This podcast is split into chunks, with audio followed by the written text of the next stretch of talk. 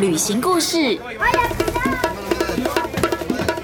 离开原本的生活思维，找到自己的生活滋味。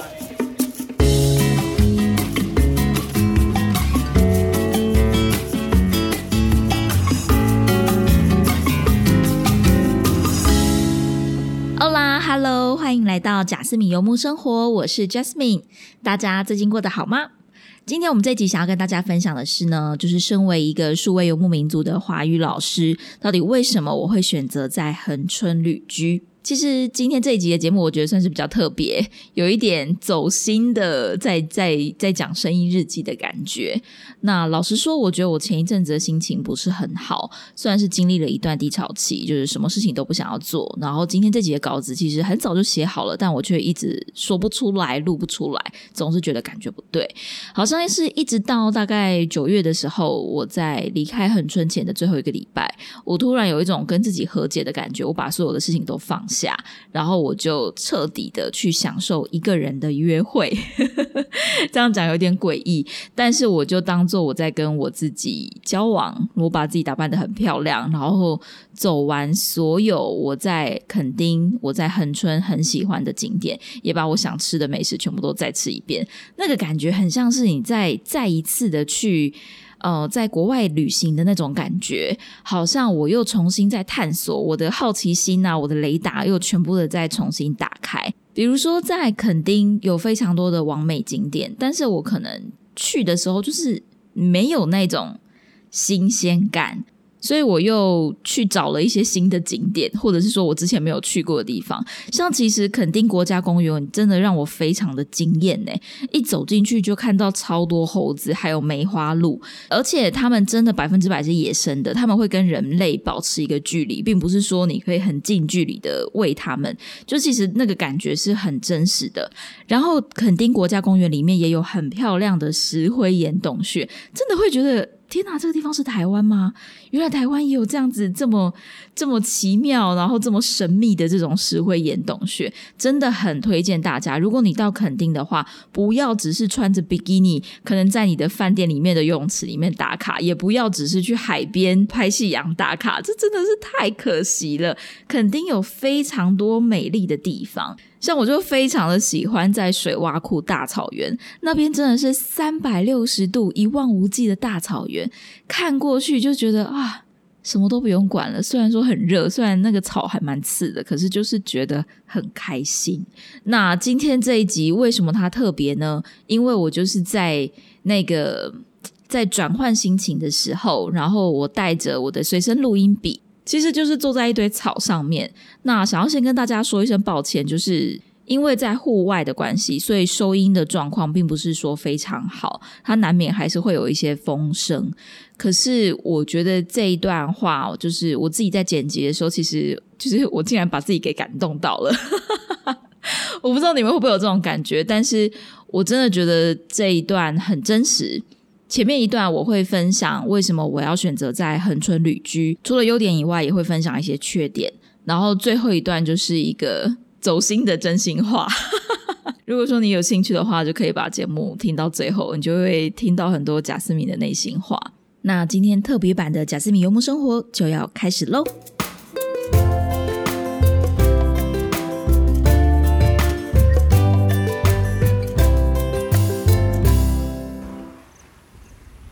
很多人会问我说：“哎，你为什么要去恒春啊？为什么要住在那边？你在那边工作吗？或是搭计程车的时候，也很多司机会问我说：‘妹妹，你在那边工作，还是你要去玩？你要去海边玩吗？’每次被问到，我都觉得还蛮尴尬的，因为身为一个数位游牧民族，好像不是一个那么大众的事情，大家不是很理解。说我其实。”到了恒春，我有在工作，我还是有在工作，只是我休闲时间可能是可以去海边踏踏浪，然后踩踩沙，然后看看这个水洼库大草原，看看有没有机会遇到梅花鹿。但是，所以总结就是，我算是来这边生活的吧。我觉得对数位游牧民族来说，好像这个问题会有点难回答。但如果你真的想要说，我为什么选择在恒春，而不是选择在可能其他的离岛啊，金门、马祖、澎湖、兰屿啊，我会说，其实也是经济考量。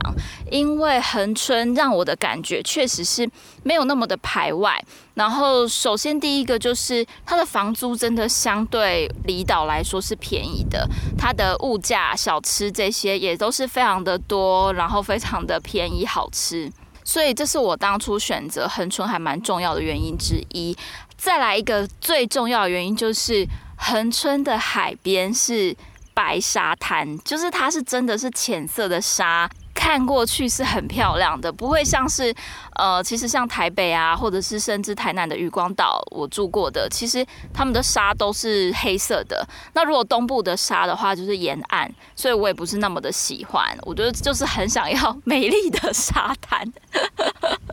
那我觉得台湾唯一有漂亮沙滩的地方就在恒春。好，这就是我来到垦丁的原因。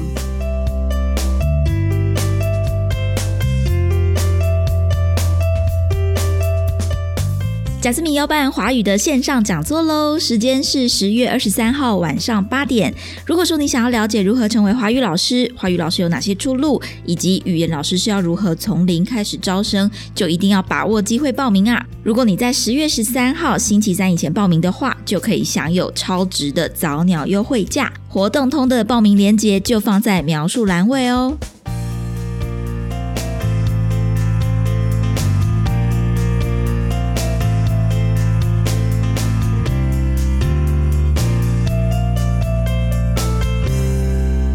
就其实以短租的房子来说，恒春的价格是相对便宜的。如果说你想要到离岛去短租的话，你可以上网查一下 Airbnb 或者是五九一的资讯，真的超级少的，而且都超级贵。其实离岛的背包客栈，光是一个晚上就要八百块台币到一千块台币不等。那更何况像我是 Podcaster，我又是线上华语老师，所以我需要一个安静的空间啊，我至少会需要一间雅房让我工作，所以背包客栈就不适合我的工作形态。或是生活方式。那我有听过一些其他的方法，就是你可能要先到离岛，然后去认识当地人，打听看看有没有租屋的讯息，也许就可以找到适合的房东，而且是以比较便宜的价钱，也许六七千块就可以租到一间套房。啊，反正就是我没有踏出去离岛啦，所以我就真的是一直被恒春的这个沙子黏住了。所以可以短租比较便宜的房子，跟美丽的白沙滩，还有第三个就是考潜水证照。我终于、终于、终于、终于，因为真的是很衰呢，遇到疫情，所以我刚好在疫情之前签了三支 L W，就是进阶潜水的证照，签了三支。然后在那时候，我非常幸运的，就是刚好在妈祖生日的时候看到珊瑚产卵。听说没有人会知道珊瑚到底会确切的在一年当中的哪一两天产卵，但我就是那。那么幸运的，在我学习就是 L W 夜潜的时候，看到了珊瑚产卵，然后在夜潜的那一只当中，也看到了海蛇，看到了乌贼，看到了章鱼，看到了很多我没有看过，而且是平常就是你可能路上有吃过它，在海里里面看到，又是完全另外一个不一样的感觉。我真的觉得潜水，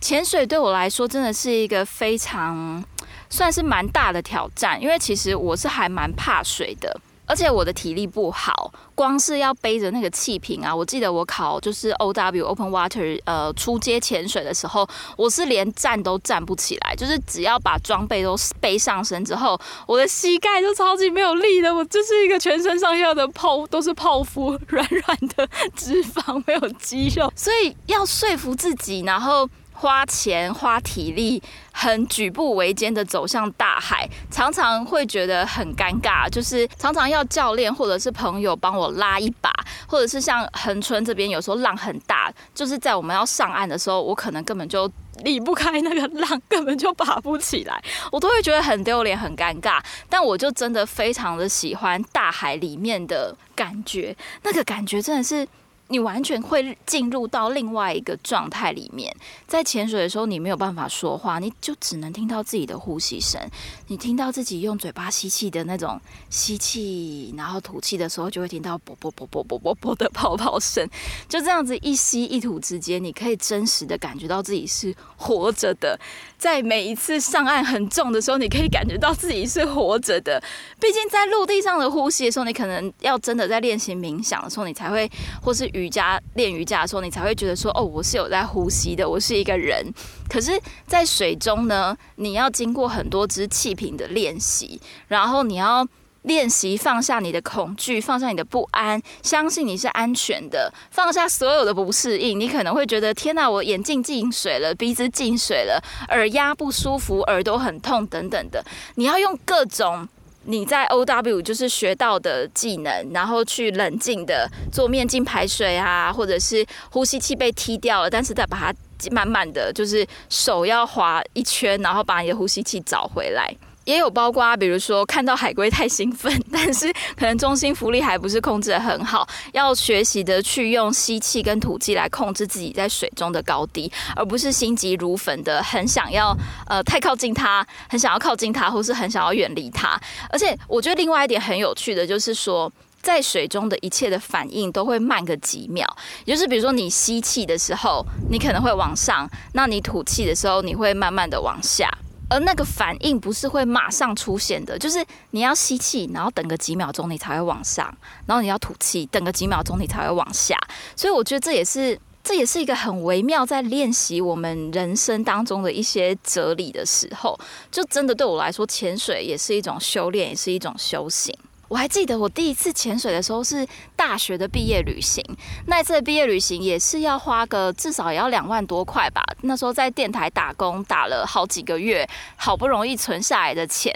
我记得那一次的体验潜水并不是大家预期中的事情，可是我们的导游就是我们一个同学的妈妈，她就一直跟大家推荐说，宿务真的是一个潜点很棒的地方，而且其实价钱不贵，就大概一百美金上下。然后她也去过冲绳潜过，也在台湾。潜过，他觉得苏雾的潜点是真的最棒的。确实，就是在我大学那个时候，其实苏雾还不是一个很热门的旅游景点，所以他们那时候我觉得。整个就是生态的保育都还做的蛮好的。我那时候真的觉得我自己是小美人鱼哎，我就是在海底里面唱 Under the Sea，我就这样子被热带鱼群包围着，好美好美。然后看到海龟，看到尼莫小丑鱼，所以我也是在那个时候就觉得说我一定要去把潜水考起来。讲到这边，要跟大家特别推荐一下我在垦丁的潜水教练，他就是好好 Good Dive 的潜水教练。他们同时也是环游世界的布洛克，不知道大家有没有 follow 他们？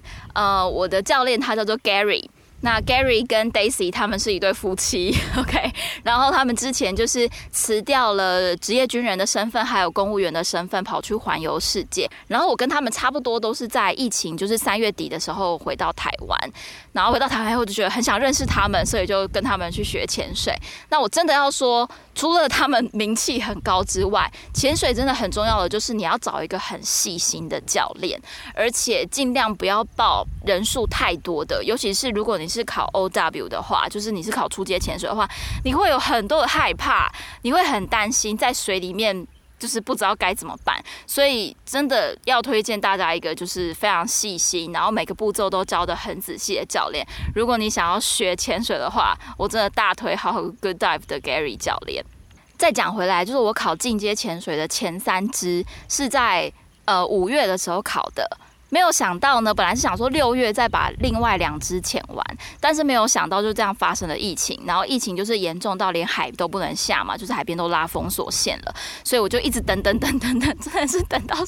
等到八月的时候才考完呢，拖了好久。但是也真的非常感动。好，我终于拿到 A O W 了。为什么要拿到进阶潜水证照这么重要呢？就是我真的很想要去墨西哥的石灰岩的洞穴潜水，在 Cancun 那一带，就是整个墨西哥的东边，它是有非常多的地下穴钟乳石的。如果你是初阶潜水的话，你的中心浮力控制还不是很好，就是你可能会不小心就撞到了那个。几百年、几千年的钟乳石，那我不想要冒这个险嘛，所以我就是一直很想要赶快把这个证照考起来，这样我就可以去全世界很多的前点。下一个我喜欢恒春的原因呢，就是我觉得恒春它很大的特色是它不排外，而且大家都还蛮帮忙的。就是就算你是外地人，然后你想要在这边旅居啊，在这边创业啊，开餐厅啊，或者是经营背包客栈等等的，其实恒春真的是一个还蛮开放的地方。那它不仅有观光客，有当地人，然后可能也有一些嬉皮文化，像是之前在四月的时候，我就参加了那个音乐季，就觉得啊，非常非常的快乐。我觉得恒春的这个当地的特色很有趣的一个是说，他们有很多的导览，比如说少年拍的那个蝾螈的导览，或者是垦丁国家公园的导览，或者是呃茶园，就是如果你要去采茶、体验采茶这些文化的话，导览员大部分都是退休的老人家，然后他们真的对这块土地都有非常大的热情，在他们跟你分享这些故事的时候，我真的可以感觉到他们炯炯有神的眼神，就觉得哇，他们退休以后还这么有热情的在过日子，他们真的是不会老诶，一定就是还可以过得很年轻，所以我觉得这也是恒春的一个非常大的特色，然后也是我很喜欢的地方。至于缺点呢，我真的没有想到的是，恒春的风真的是非常非常的大。我其实那时候已经避开冬天了，就是我是三月的时候才搬下来。其实风真的已经小很多，就至少你骑车在路上的时候，不会说骑直线变成骑斜的，因为冬天的时候真的会变成那样。但是呢，就是风真的还是大到我常常会不小心的甩门，我不是故意要甩门的，就是风太大，它就会自己蹦关上。然后在之前搬搬下来的时候，风还很大的时候，其实晚上有时候要戴耳塞睡觉，因为整个晚上你都会听到那个听到很奇怪的风声。然后另外一个呢，就是呃，其实恒春没有到非常的热，应该说台北市的热是整个闷在里面的热，我觉得在台中可能也差不多，就是闷着的热。但是恒春的热是呃是有凉爽的风的热，像你现在听到的风声一样，所以它是可以到。甚至不用开冷气，也许你就是拿着电扇一直吹自己，或者说你就在窗户旁边工作，其实就有风了，就不一定要开冷气，其实也可以蛮舒服的。然后另外一点是很有趣的是，很多很多的蚊虫，应该说不有趣的事情啦，不有趣的事情是。很多很多的蚊虫，我明明就已经不是住在恒村的古镇内，我是住在比较外围，而且是一栋大楼十楼的高度，我住在十楼。但是呢，我的房间如果下雨啊，或者是就是转换天气的时候，还是会看到很多很多奇奇怪怪的蚊虫。蛾的大小也是从小到手掌大都有，然后小强也是从小只的到大只的都有，而且也会有飞的，然后也会有各种就是很像那个叫什么啊甲虫或者是春象的昆虫都有，非常多奇妙的昆虫。最好笑的是有一次。我在工作的时候，我就觉得窗外有一个东西在看我，然后我就往外看，天哪，是一只猴子，一只 monkey，一只猴子，怎么会我住在十楼的大楼，然后窗外有一只猴子呢？也许是附近有人在养猴子吧，我也不知道。反正那是我这住在恒春，我觉得对最最特别的的情形。哎，另外一个想要讲的是，其实恒春还蛮潮湿的，哎，就是没有下雨的话就没事，就是风很大嘛，所以基本上浴室就算你刚洗完澡也一下就干了。可是呢，像前一阵子下了两三个礼拜的雨，恒春竟然会发霉，我超级傻眼的，就是你衣橱里面挂的衣服啊，还有我墙壁上挂的包包，墨西哥的那个皮的包包，全部都发霉了。真的是觉得很不可思议耶，怎么可以湿成这样？然后就反而在那个时候就一定要开冷气来除湿。以上讲了这么多，就是我会选择在恒春数位游牧旅居的原因。听完之后，不知道也许身为数位游牧民族的你，或是未来想要成为数位游牧民族的你，会不会想要搬到恒春呢？我自己是真的蛮推荐的啦。我觉得大家可以至少来这边 long stay 个三个月。我觉得半年其实有点长，而且因为我搬下来就刚好遇到疫情，有几个月时间，我其实有一点不知道自己在干嘛，一直在练习跟自己对话、跟自己相处，然后很讨厌自己，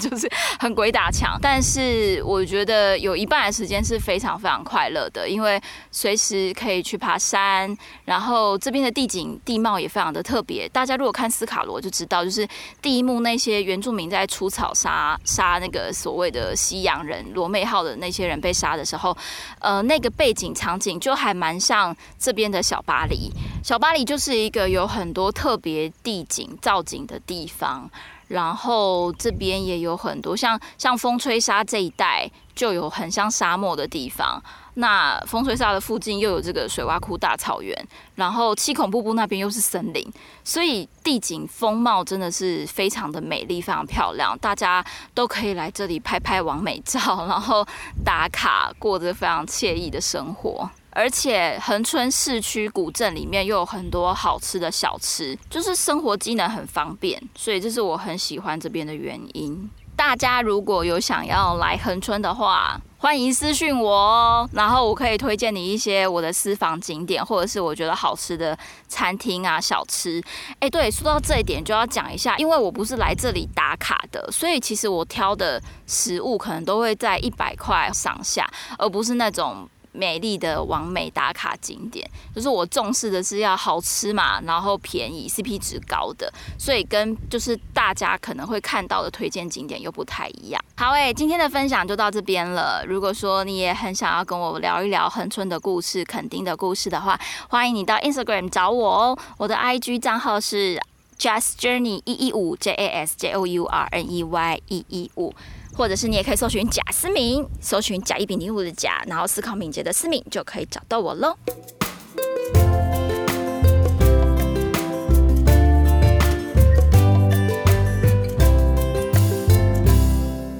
真的觉得身为一个 podcaster，我非常非常的幸福，因为 我每次只要卡关的时候，我就会觉得我没有心情录节目，我就会觉得我录出来的节目的那个。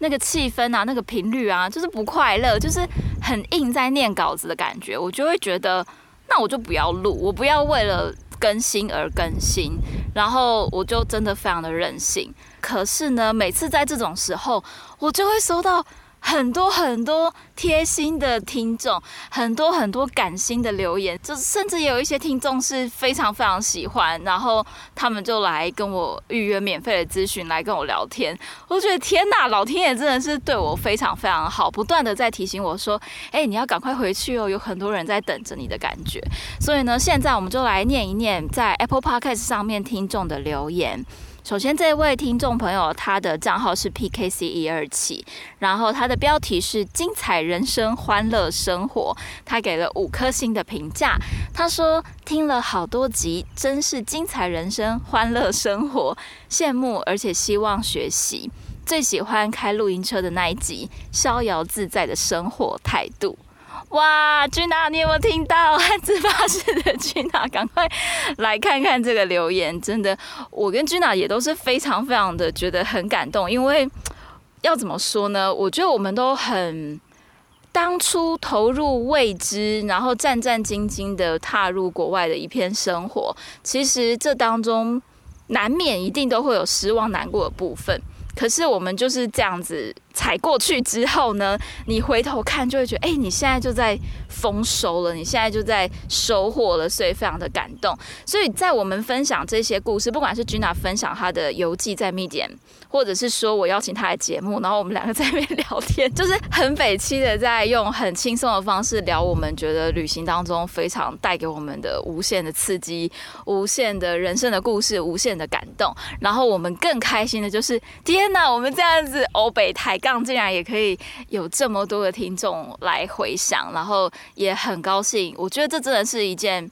最让我兴奋的事情。做 podcast 也也做了一年多了，虽然说没有很多集啊，因为我觉得我自己就不是一个很稳定的人，所以就是时好时坏，有时候录的比较稳定，录比较多集，有时候就没有。可是也不断不断的收到朋友啊、听众的私讯或者是留言，可是每一次。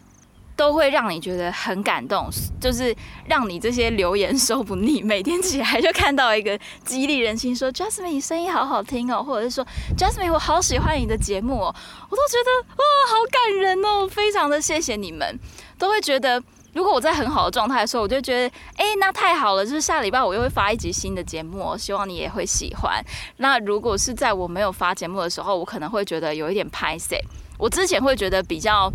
比较有罪恶感啦，但是我现在正在学习把那个罪恶感放下，因为我觉得还是要忠于我自己的状态，然后我也相信。喜欢我的听众，他们就会很有耐心，很愿意支持，很任性的我。对我真的非常谢谢每一个你们，就是可以这样子一直支持我继续做下去。另外一个朋友，他的账号是 K K L E E Y E U N G。对不起，我不会念你的名字，所以我就把账号念出来了。好，他的标题是意见。然后他也是给了五颗星的评价。他说喜欢你的声音，清楚好听不矫情，听了很多集，谢谢你分享旅行过的国家各种民情。